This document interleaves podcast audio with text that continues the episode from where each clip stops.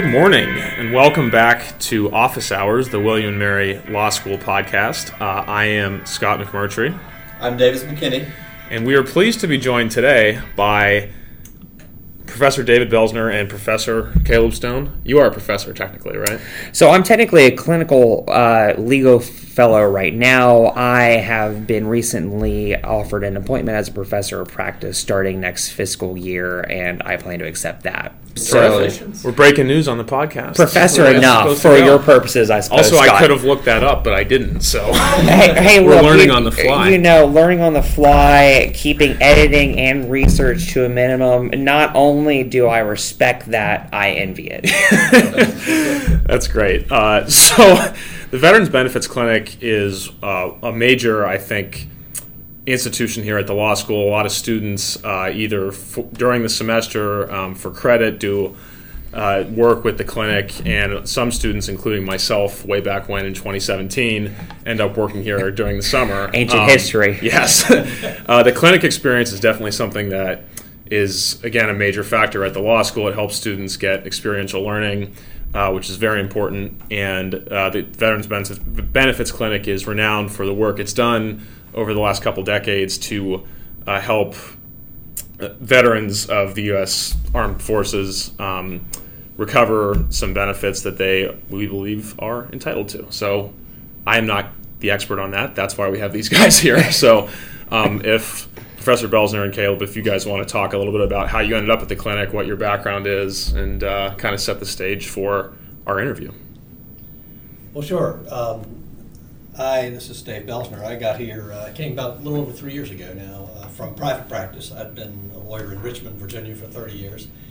Uh, the last dozen years of which I spent doing veterans work, uh, representing veterans uh, individually through a private law firm, uh, doing benefits. So when this position came open, it was kind of a natural thing for me to uh, look at trying to do. I had been teaching at U, at U of R Law School uh, various things, legal writing and contract drafting and such. So I've always been interested in teaching, and so it was a very attractive position for me because I was exactly the work I was doing. Um, so that's how I came to be here. Um, I, uh, unlike a lot of people in clinic, clinical teaching, um, I don't come to the field uh, sort of from initially from an orientation of helping underserved populations or public interest kind of work. I came out of a private law firm uh, where, of course, we had to you know make money. We had to pay the light bill, um, but um, certainly it's rewarding to be able to help people who need help uh, when we're able to do it. Uh, I have to say, uh, I confess my greatest satisfaction comes more from trying to keep the government honest in uh, complying with the system it set up, which it often likes to ignore. Uh, so I really get sort of most of my satisfaction from uh, holding the government folks to their own rules. Well, uh, first of all, uh, let me do the bloviating thing and thank you both for having us. Uh, absolutely thrilled to be here, and I will apologize if I come out very loud in this podcast. Hopefully, you're just compressing the absolute heck out of this because uh, I'm a naturally loud person, a, uh, a voice made for silent movies and a face made for radio. So uh, we're going to get through it and, and see what happens. I'm going to try to move back from the mic so I don't cut through as much. So I was a law student here, as you well know. I've jokingly said that I'm a 7L now. Uh, I'll be a rising 8L in a, just a couple of short months. We hope he's going to you catch on here one of. Yeah. Uh, it's it's like a particularly uh, malignant illness that you can't quite get rid of. When So- do you get tenure? Like 14 0? Perhaps never, but obviously we just strive and strive and strive, pressing on towards the goal to win the prize, right?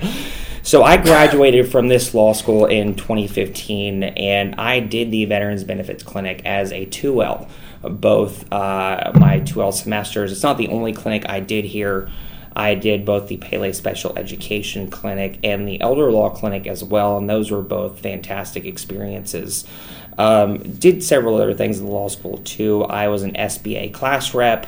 I was on board as a senior article editor. Um, I was a student assembly representative as well. And so I was fairly involved here. I got a chance to come back and sort of his uh, position that wasn't originally, I think, going to be all that teaching oriented, but I kind of wormed my way into it.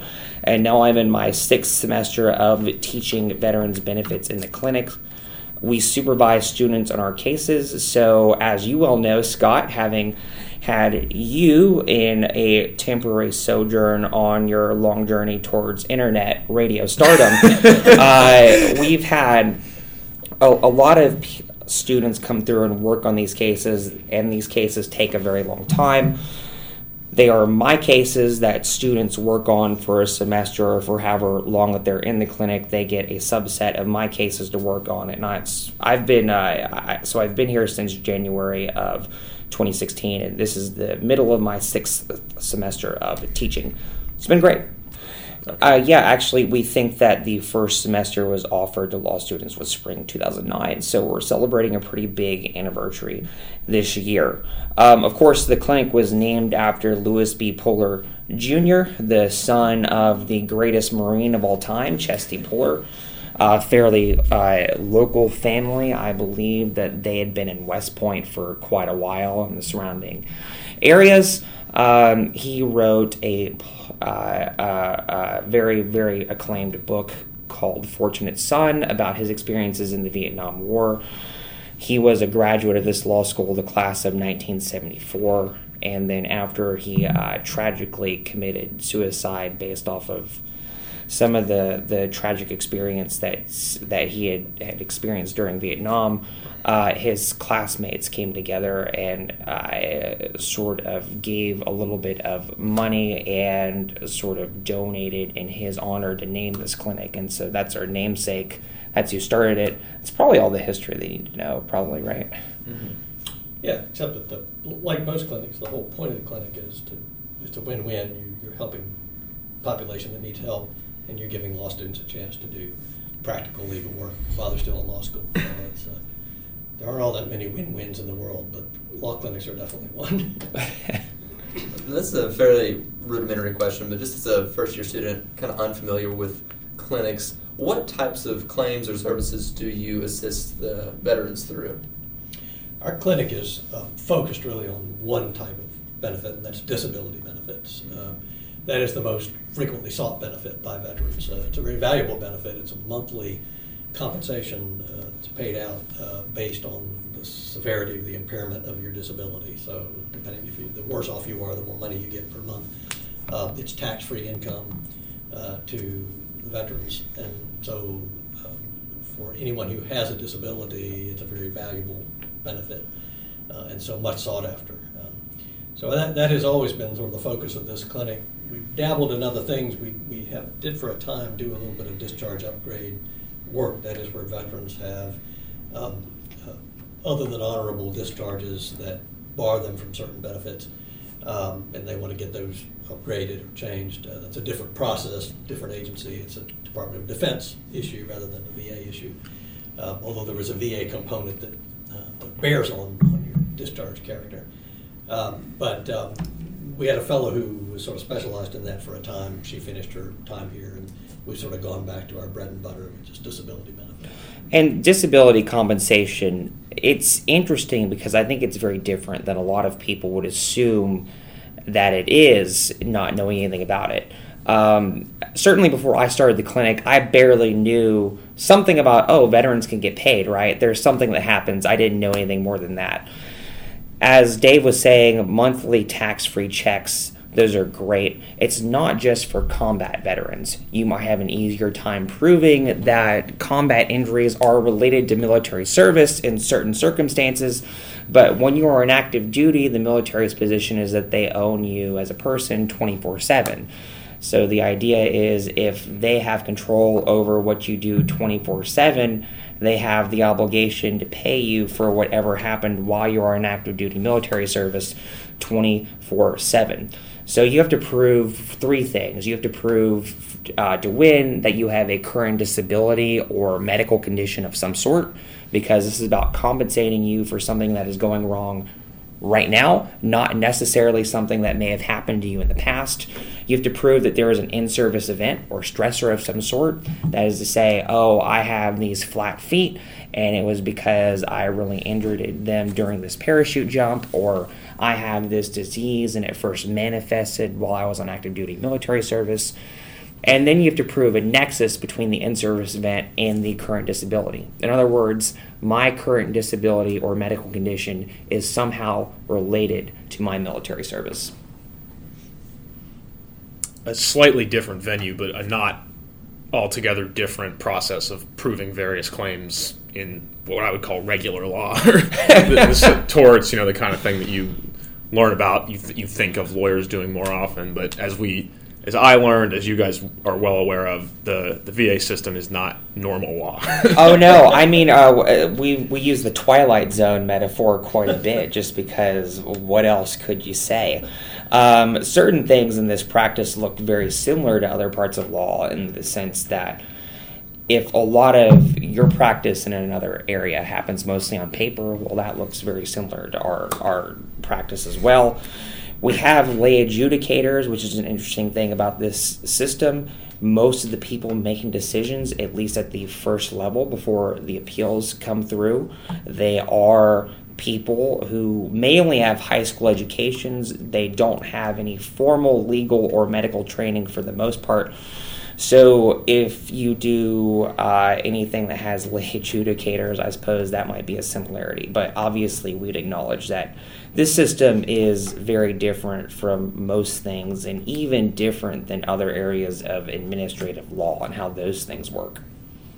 I mean, it is fundamentally about gathering the evidence to prove compliance with legal requirements, uh, like any any field of law. Um, the work we do actually in the clinic, uh, we actually do handle claims up through the agency and to, on appeal to the court. So when you appeal outside the agency to an appellate court, you of course are looking at demonstrating error by the agency. So it's a different, instead of building the case, you're now criticizing the decision that the VA made. So it's a different, it's a collateral attack kind of a practice, so like an, an appellate practice. But the, as Caleb does, the, the agency, the way it develops the record uh, in these cases is very unlike um, the other uh, areas of law in that there's big thing that's missing in the veteran system is there's no cross-examination of witnesses, no, no ability to challenge evidence uh, that might be deemed uh, adverse to your claim, uh, except by submitting other evidence that you hope sort of overwhelms it. And uh, a lot of the burden of adjudication then falls on the agency, these lay adjudicators at the initial level. There are lawyers who look at it later in the system at the board uh, of Veterans Appeals. Um, but uh, a lot of the burden falls on them to kind of sort through the evidence decide what's probative and what's not, what's convincing and what's not. And they, the review that Congress set up eventually, there didn't used to be judicial review uh, of agency decisions. It didn't happen until legislation passed in 1988. So for over 100 years, we had a system that was basically self-contained within the VA. There was no recourse outside the agency. If they denied you benefits, you were denied, and that's all you had to say about it. Um, when they created judicial review, they uh, sort of created a system that looks a lot like review of jury uh, determined cases in the regular litigation system. Um, but the problem is the record isn't developed the way it is before a jury. You don't have the, the, the challenging of evidence and the drawing out of all the evidence that's relevant. It's purely what the veteran submits, what the VA gathers in the way that it thinks is appropriate um, and so it's a kind of a mismatch, which is one of the re- one of the many reasons the, the system is so challenging.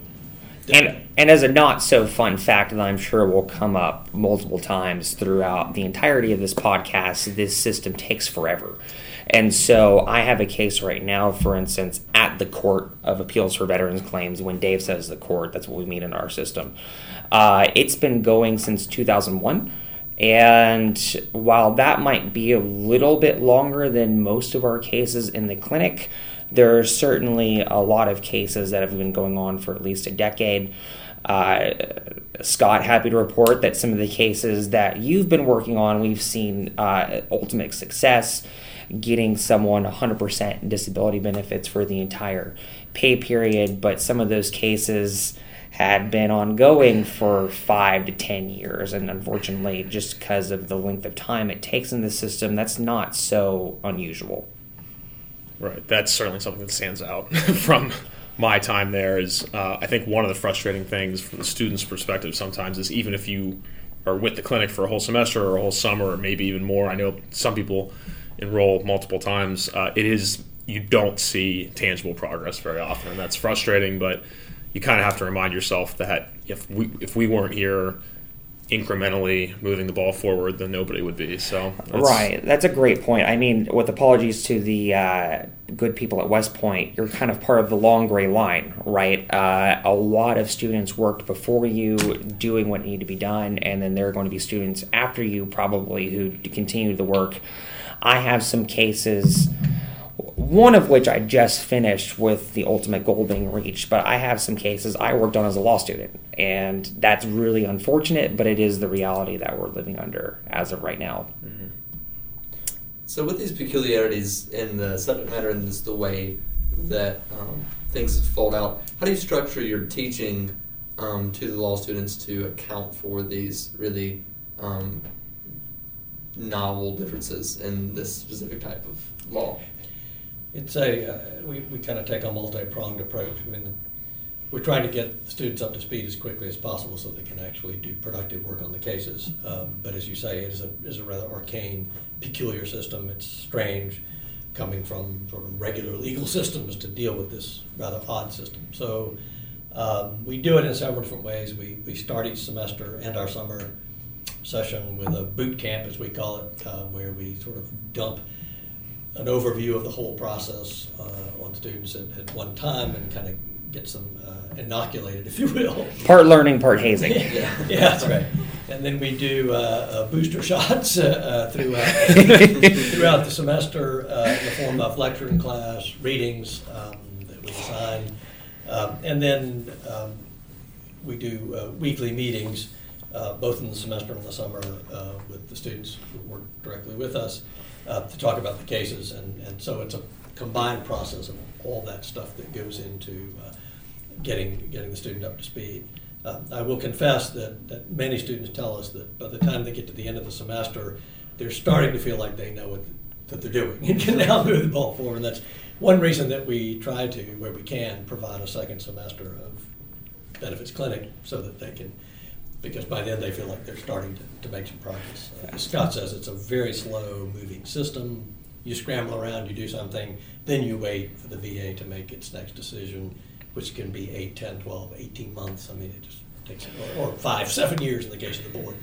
Now, and in fairness, that's also what I say with all my regular classes. By the end of the semester, oh, I'm starting to maybe get the fundamentals if I'm lucky. Well, that's a good point. And yeah. that's, a, that's a great quip. And Davis, in your response to your question, I would also say that because of our much smaller class sizes, we have weekly meetings that are mandatory with all of our students. Or at least once a week, we're going to sit down half an hour to an hour and talk about your cases and what you need to do for the coming week in order to move them forward.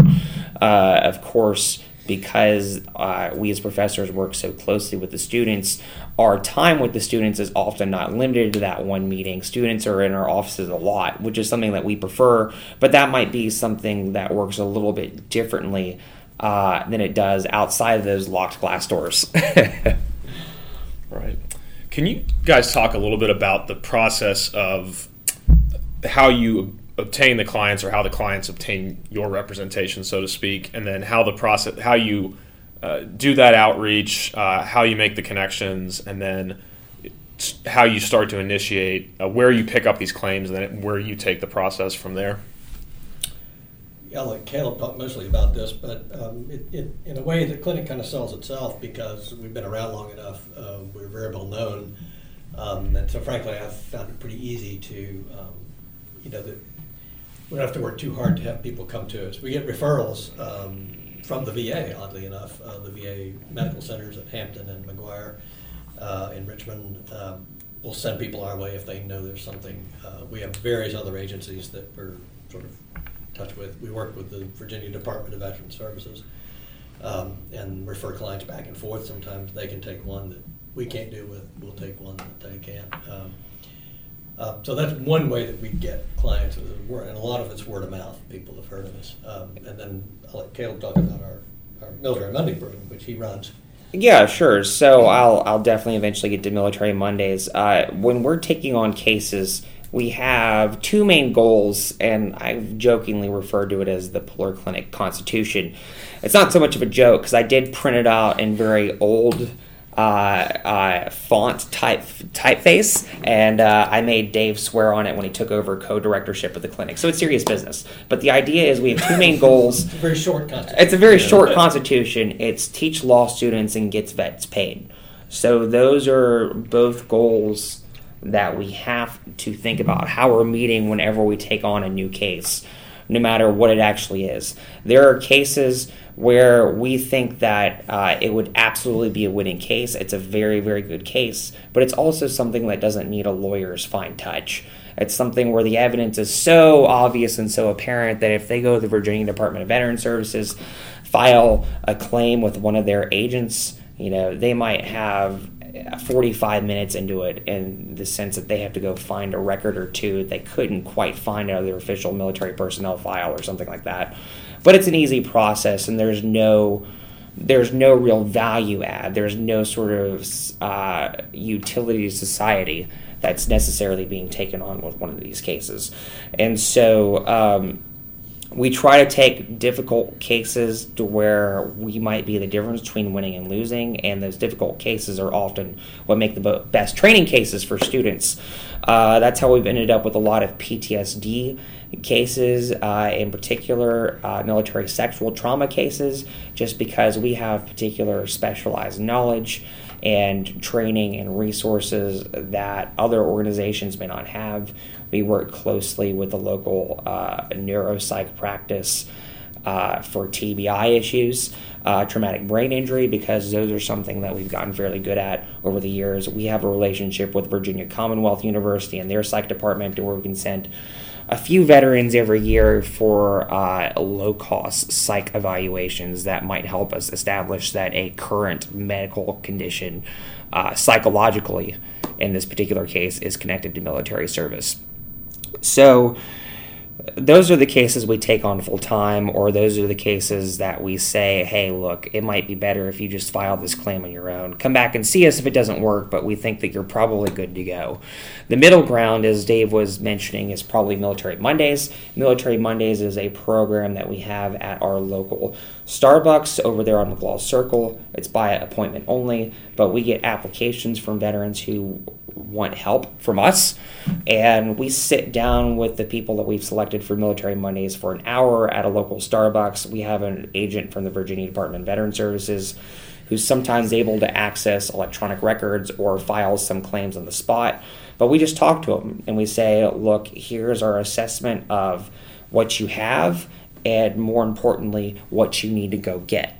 Often it is telling them exactly uh, what gaps in their case exist right now and how they can plug them in order to give a really effective package to these lay adjudicators and make it to where it'd be really difficult to deny them again. Often, this means going and getting a nexus opinion from a private physician uh, or possibly someone who works at a VA medical center. A doctor's opinion that explains that in their professional medical opinion, with their expertise, with their background, with the evidence they've seen, they believe that a current condition is as likely as not related to military service. One of the lowest standards in the legal profession. Uh, in criminal cases, it's beyond a reasonable doubt. In civil cases, it's preponderance of the evidence.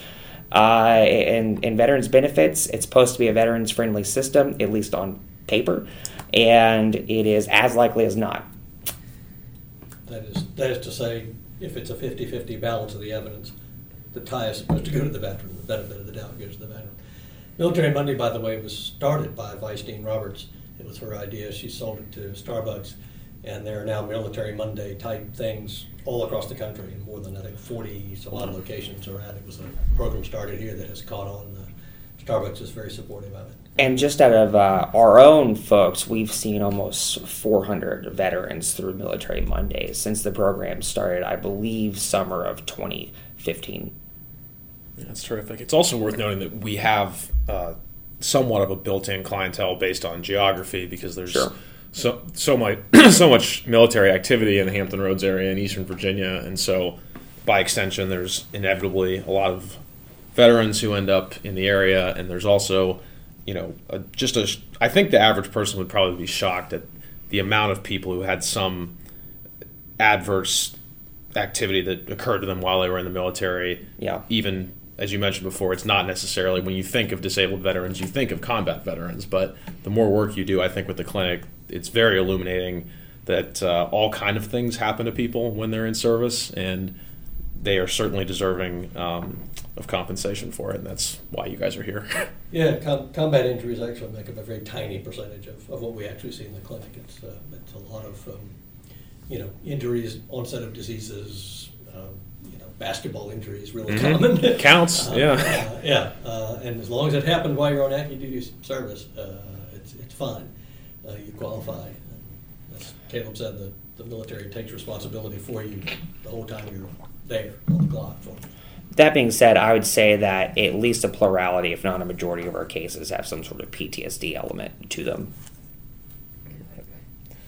So the, the one of the fundamentally challenging thing is the nature of the adjudications. I think we've been dancing around it, but I don't think you've said it out loud yet. The non-adversarial nature of the system, which again sounds friendly to the veterans, but it turns out to be quite challenging because it's in the proceedings that I've been familiarized with. It seems like the adversary is the judicial body itself, which Yeah, is and Dave more of has an a, inherent and thing. Dave has a great theory on why this is. So definitely Yes. get to that as we all air quote non-adversarial with our fingers, Yeah. which Yeah. they can't see This is sort of speculative, but um, yeah, the system was set up. Um, this stems. This is history. It goes back to the Civil War era, and there was a lot of corruption of agents and attorneys. I'm air quoting now.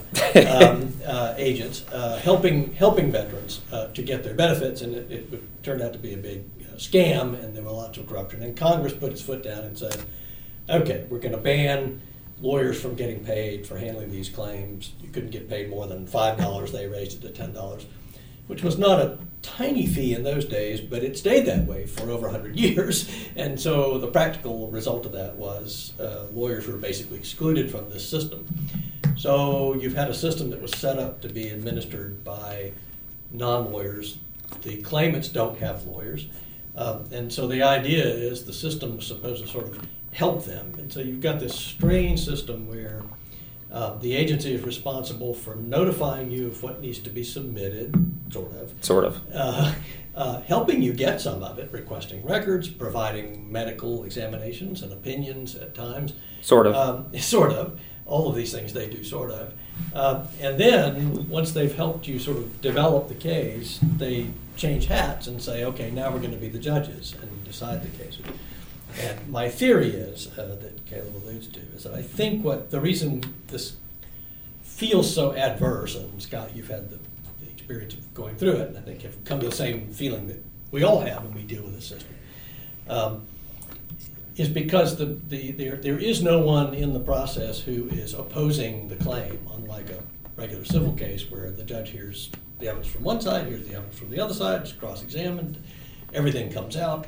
The VA system, it's always from one side. It's always a claimant submitting it, and no one is there saying you should deny this claim, which I think causes the decision makers to say maybe somebody needs to be looking out for the government's interest. Uh, you'll hear this sometimes from government lawyers, the government's interest. The government really has no interest in denying a claim. The government's interest is in following the system they've set up, which means giving benefits to people who are entitled to them.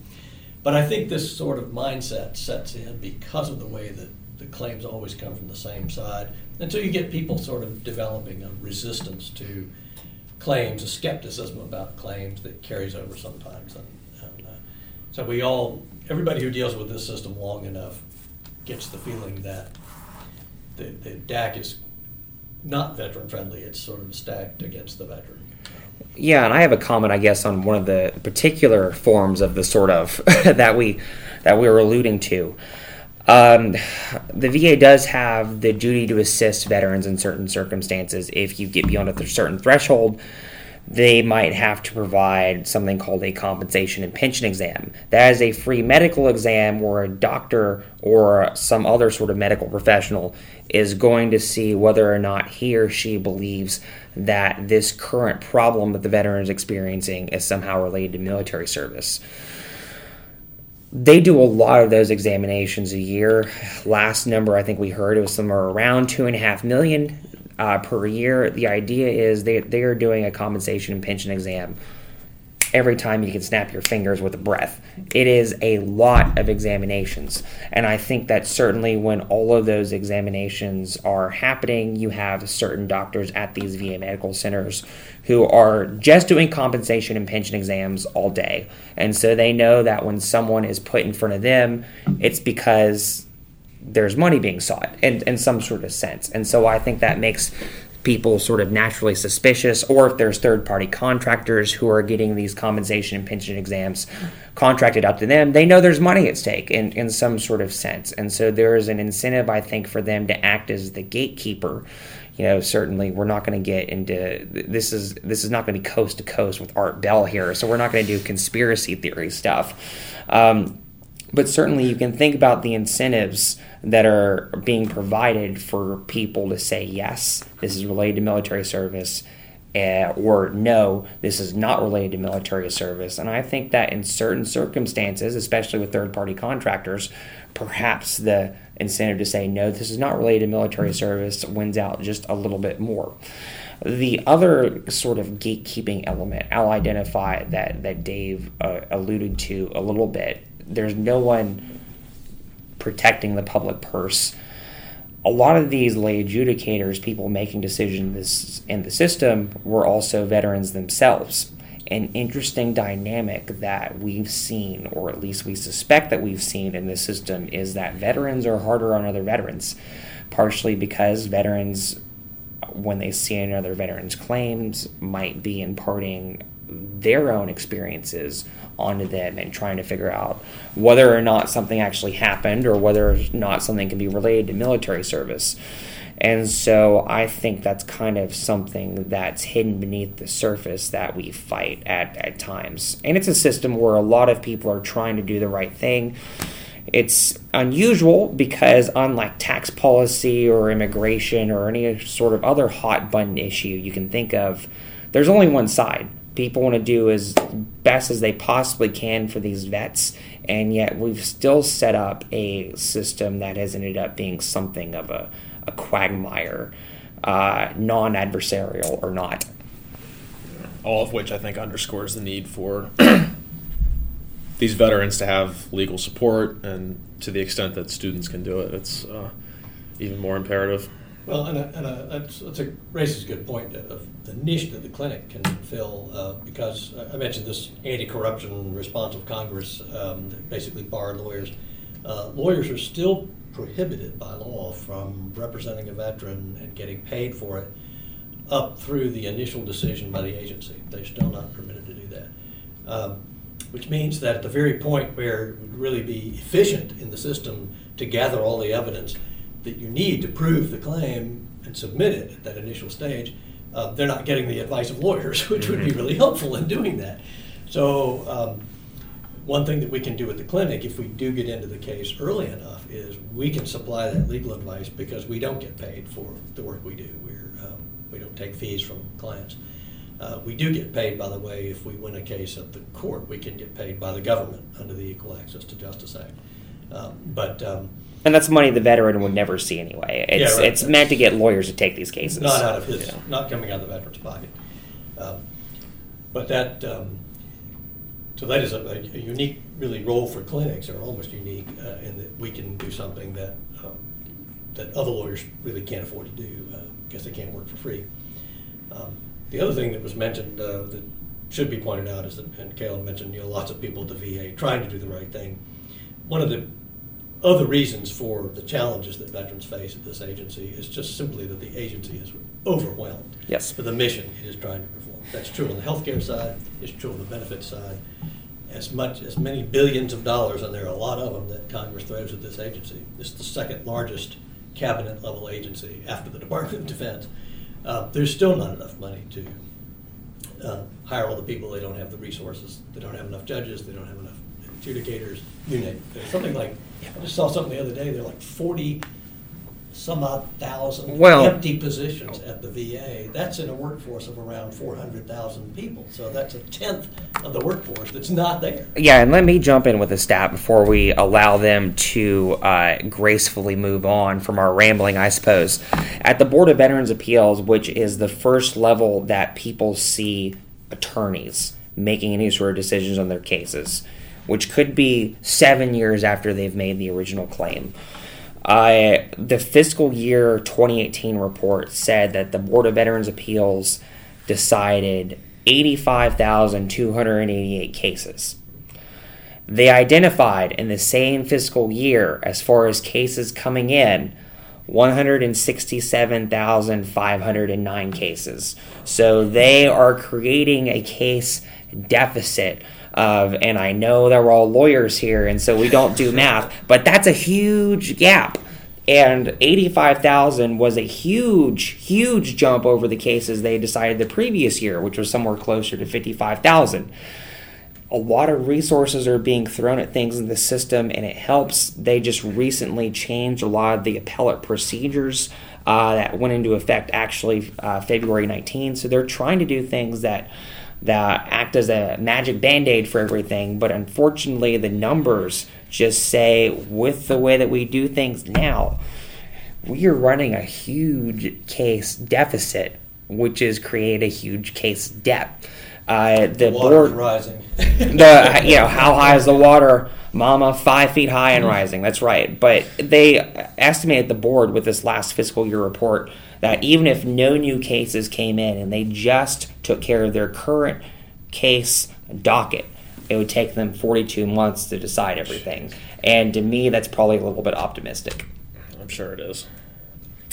Well, I did have a question asking why is the why are the works so gummed up, but I think you just answered that pretty Well, well. yeah, I mean, it's largely resources, as you guys have both alluded to, and I certainly appreciate data-driven arguments on podcasts. Uh, so that is not rambling in the in the slightest sense. But how do you guys think, besides the the resourcing, um, a bolster in that in that area, how could I know you have lots of ideas about this, but how otherwise could the system be restructured to streamline claims, fundamentally just serve veterans more effectively?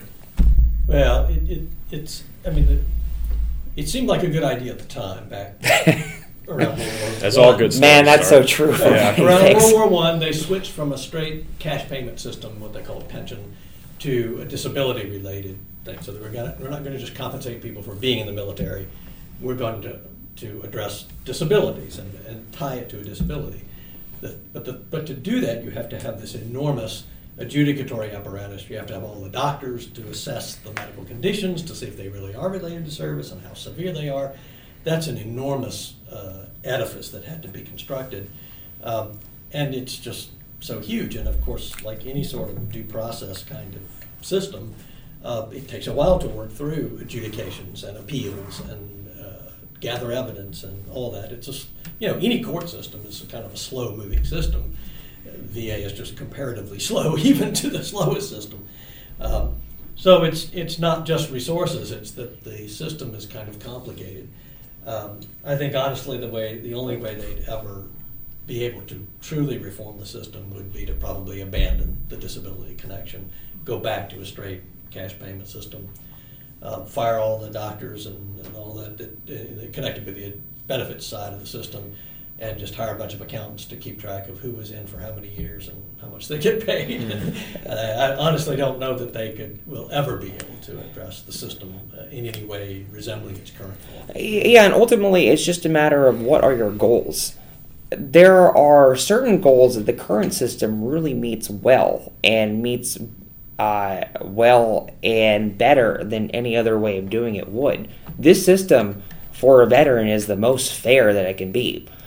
Veterans get unlimited tries at making a claim as long as veterans can continue to present new and material evidence, which is a pretty low bar. So in most cases, a judge decides it, and then with some exceptions, you're done with it. It's decided one time. Veterans get unlimited bites at the apple in this system, and although they can't necessarily go back to the date that they originally made the claim and get that uh, effective date as when their payments would start and get a huge lump sum, they do get unlimited tries. Additionally, the VA does have to provide a lot of uh, benefits to the veteran, like this duty to assist or uh, this duty to notify them in certain cases. They got to go track down evidence. They got to provide them with a free exam that decides whether or not this thing is related to military service. And you know, if you have some sort of tort claim, you're not going to get some sort of government provided doctor who opines on exactly how badly injured you got in a car accident.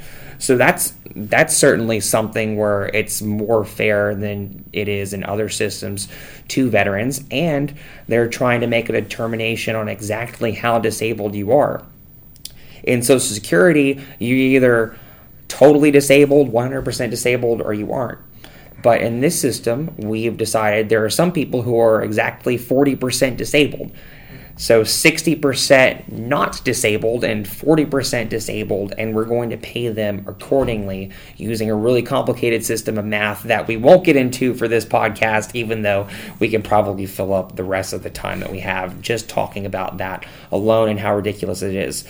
But there are trade offs. I mean, the great economist Thomas Sowell said that there are no solutions, only trade offs. And so it would be much more efficient and perhaps even more just, more effective if we got rid of disability benefits altogether and went to some sort of pension based on time served, based on the pay grade that you've left during service, some sort of almost uh, pseudo military retirement system, kind of a miniature version of the retirement system that existed before they changed everything, I guess December of, of last year. But certainly, I, I agree with Dave. I think that if you really wanted to save this system, you would have to grandfather everyone in who got their commission or in, uh, enlisted after. Uh, uh, sorry, before a certain date, then everyone after is under this new system. So you know completely what you're getting into when you sign up. But ultimately, even though this system does a lot of things well, uh, it, it's gonna collapse under its own weight eventually, and we can shift around deck chairs on the Lusitania or the Hindenburg or the Titanic all we want. And I really, really don't want to leave any veteran behind. And I think that if we grandfather people in, it's a little bit more of a fair way of doing it. But, but yeah, I agree with Dave entirely on that one. I know. Not, not that it could be done politically. Right. Yes. That's another huge problem here. yeah, I mean, even though there's only one side to all these veterans benefits issues, just because of the way that the political system is set up, uh, the people that Congress has decided to listen to, veteran service organizations, uh, they can't they can't agree to anything or lobby for anything that would leave even a small fraction of their membership behind, which I think is completely legitimate, right? If you have something in the law that's going to change and benefit 98% of your membership, but it's really going to damage 2% of your membership, I think it's appropriate for organizations like the Disabled American Veterans or the American Legion to say, no, we don't want that. And ultimately, all of the political pressures that stop Congress from actually doing anything that would fix this problem long term are, I guess, regrettable but understandable, certainly. I don't think any argument saying getting lawyers more involved and paying them more is going to go over well. yeah. Likely true. Yeah. It's all dollars and cents. Yeah. We, uh, you know, we unquestionably have slowed down the system. We lawyers, uh, when judicial review came in, uh, lawyers became more involved in the system, and you know, we have the uncomfortable habit of objecting and complaining about things not being done correctly. The worst. and uh, you know, how dare we? And uh, but it definitely slows things down. Uh, the, the, the VSOs, the service organizations, resisted the involvement of lawyers. They didn't want it, and one of their arguments was it'll slow things down, and they were absolutely right. Correct. it. It has. Um, we think it has slowed it down for the better in that we're getting better decisions as a result of that review. But no question, uh, it did slow it down. How do you see the both the this veterans benefits claim system as well as the I guess the work of the clinic in a related sense changing or developing in the coming years because I know a lot of the clients that you take on currently I don't know what the percentage is but there's a lot of claims from the Vietnam era and then as you know these people age out you know we are getting to a point where at some point I don't know when these people come into our vision but you know veterans of the wars in Iraq and Afghanistan um, considering how many uh, presumably uh, not only combat injuries but also people who were just deployed, you know, around the war effort generally, um, and, a, and a, a, big increase there. How do you see the the nature of the work kind of changing in response to these people? Becoming a bigger part of the system. I'll, I'll jump in there because I feel like I have a couple of things where it might be very different. The evidence that we collect on cases for current uh, conflict vets might end up looking a little bit more different. You know, uh, obviously with technology, instead of going, well, did you send any letters, uh, you know, back home from Vietnam talking about this incident? Now we might be going, did you complain about this on Twitter? Mm-hmm. And can we use that as evidence that something may have first manifested while on active duty? So I think the evidence is going to change a little bit uh, you know, as time goes on and how that's going to look. Obviously, it's very different dealing with current conflict vets culturally than it is with Vietnam vets, just because they're much younger and uh, generationally. As we know, being millennials, there are just huge differences between our cohort of folks and, and, and people who have come before us. And so I think the evidence is going to look a little bit different. I think that probably we will see still a lot of cases where there's been quite a bit of time passed between military service and the time they're actually trying to take care of these claims. That is something that has often sabotaged some of our clients who maybe didn't start uh, collecting that evidence and making the arguments until a long way down the road. And as time passes, it's harder to prove that current conditions are related to military service. So I think that that's going to continue to change as time goes on. But obviously, Vietnam War veterans are sadly leaving us. Current conflict vets are still being minted. And so the numbers will eventually cross actually very soon. If you look at the statistics, where there will be more current conflict vets than Vietnam vets. And then as far as our clinic, we've taken on more Court of Appeals for Veterans Claims cases recently just to get students uh, some more appellate writing experience. It's probably the stuff that we do that looks the most like something else in private practice um, but also because we feel like those are obviously cases that need a lawyer's touch. You can't go in and, and argue before an appellate court as a non lawyer and expect to get anywhere. Yeah, pro se uh, litigants don't fare particularly well, as no. far as I'm aware, in, in no. judicial proceedings. and the judges pray that they'll get lawyers. Yeah. Courts hate pro se. That's yeah. exactly right. Yeah, I think each each conflict has created sort of different challenges and problems. In the Vietnam era, you had the challenge of PTSD, which wasn't recognized for a right. good period of time, and, eventually it was. You had the Agent Orange uh, exposure, and you know, they're still wrestling with that. Um, we just had the sort of uh, landslide, sort of cataclysmic uh, decision from the Federal Circuit that said uh, to Congress, "Oh, back in '91, it turns out you actually extended." Agent Orange presumption of exposure to all of these Navy veterans who were sitting around offshore in the ships. Uh, Congress had just been wrestling with that and trying to trying to extend it and failing. And then the Fed Circuit came along and said, "Well, hey, guess what? You did it back in '91." So I suspect that case is going to the Supreme Court on petition. Uh, at least they'll try. but at any rate, that they're still wrestling with that issue of how to deal with mass exposures to toxins and the effects that they have, medical effects, which takes a while to develop that evidence. We've got now coming out of Gulf War uh, burn pits, sort of the equivalent now of Agent Orange kind of stuff, and I think we're going to continue to see that kind of stuff. Um, another big challenge of the current conflicts is the, the uh, repetitive deployments. It takes a huge toll on soldiers in a way that um, you know was not true in the past. Um, so I, the, the issues change, the challenges change. The lawyers remain. Yeah, The lawyers remain. a lot more irregular warfare, so that leads to its own set of psychological issues. Uh, then certainly battlefield medicine has come a long way, protection's come a long way. So things that would have just uh, killed a veteran before are are now uh, instead naming them, and obviously would prefer for them to live. Obviously, but that uh, that does create a whole new set of challenges for taking care of them as time goes on. Dave and I wrote a, a book chapter on this very issue called "The Modern Veteran." I guess uh, service members and veterans' rights, if I remember correctly, the title. But this is something I guess that we've written on before, so we're interested in it. Yeah. Um, in the remaining time, I know you guys have to get out of here in a couple minutes, but um, what are your just stepping aside from the clinic for a second? Uh, this is okay. So to be fair, this is more of a question for Caleb because I know he has some thoughts. What are your rapid fire law school tips? Well, as as you know, Scott, if you come work for the clinic, I give an entire talk at the very end of the summer term. I can't That- believe we're giving this away for free now. You don't even have to do the whole. Program. Well, I You're mean, going to so- get some of the tips. Yeah, so that's what I'm just going to say. Some of the tips uh, that I've creatively called uh, "gaming the law school system for pleasure and profit." You or realize this something is like an that. official law school. I do podcast, realize this is an official, the official talk. So what I'm going to do uh, the traditional psychopath uh, route, and I'm going You can to. be unappointed, you know. I guess I suppose I can. Yeah. I suppose I can be unappointed, but the idea is, you know, I'm going to be as transparent as possible while actually being opaque. Right.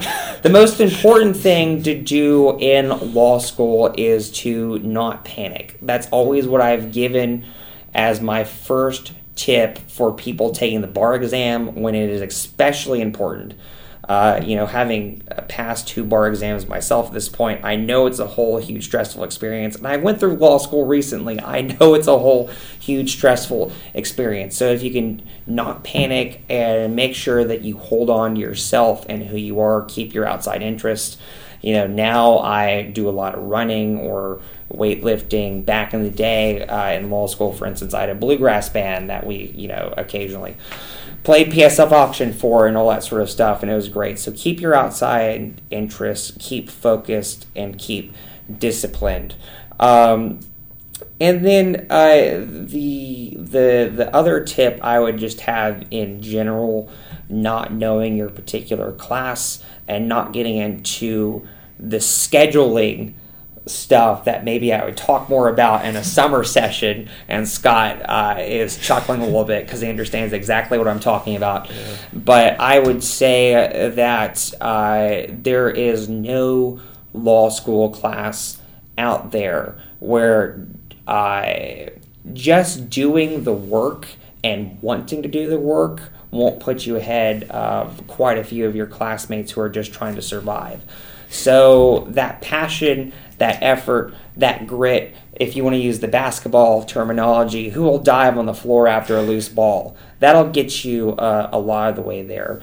And I mean, uh, in clinical work, there's a lot of built in opportunities to get really close to your professors and ask them questions and figure out what they're trying to do. In doctrinal classes, those opportunities are not usually mandatory. And so if you're doing those things, you're putting yourself ahead of the game. Uh, ultimately, they're the ones who are going to be testing you in either a finals perspective or on a paper. And so knowing exactly what they want out of you is really important. But we have fantastic faculty here. I mean, some of my favorite faculty members have retired or otherwise moved on. Uh, Professor Stacy-Rae Simcox, Helena uh, Mock, Crystal Shin, especially. You know, those are my clinical professors who did really well. But I had Allie for Conwall. She was fabulous. Uh, Professor you- Larsen. Professor Yeah. Larsen to you all. Uh, uh, Yeah. ap- apologies for that. Class of 2022, who might be listening to this, definitely doesn't know who Allie is. I, so. you know, and it's Yeah. it's not to slight any particular person who I don't mention, but I had Paul Marcus in law school as well for criminal procedure. That's one of those classes that you just remember forever. Uh, there were several other law professors who I just didn't get an opportunity to take. Uh, who would have been fantastic as well, but uh, I think that faculty here really, really enjoy teaching, and so use that to your advantage and have them teach you if that makes any sense. Uh, again, I have other thoughts that you are free to email me or otherwise contact me about. uh, because I give these thoughts pretty freely. But I'll I'll leave that to people who opt in. Yeah, I may have to send an email off mic to get the rest of the tips. Roger. Ac- just access journalism. If I can get one word in here, no. work on your writing.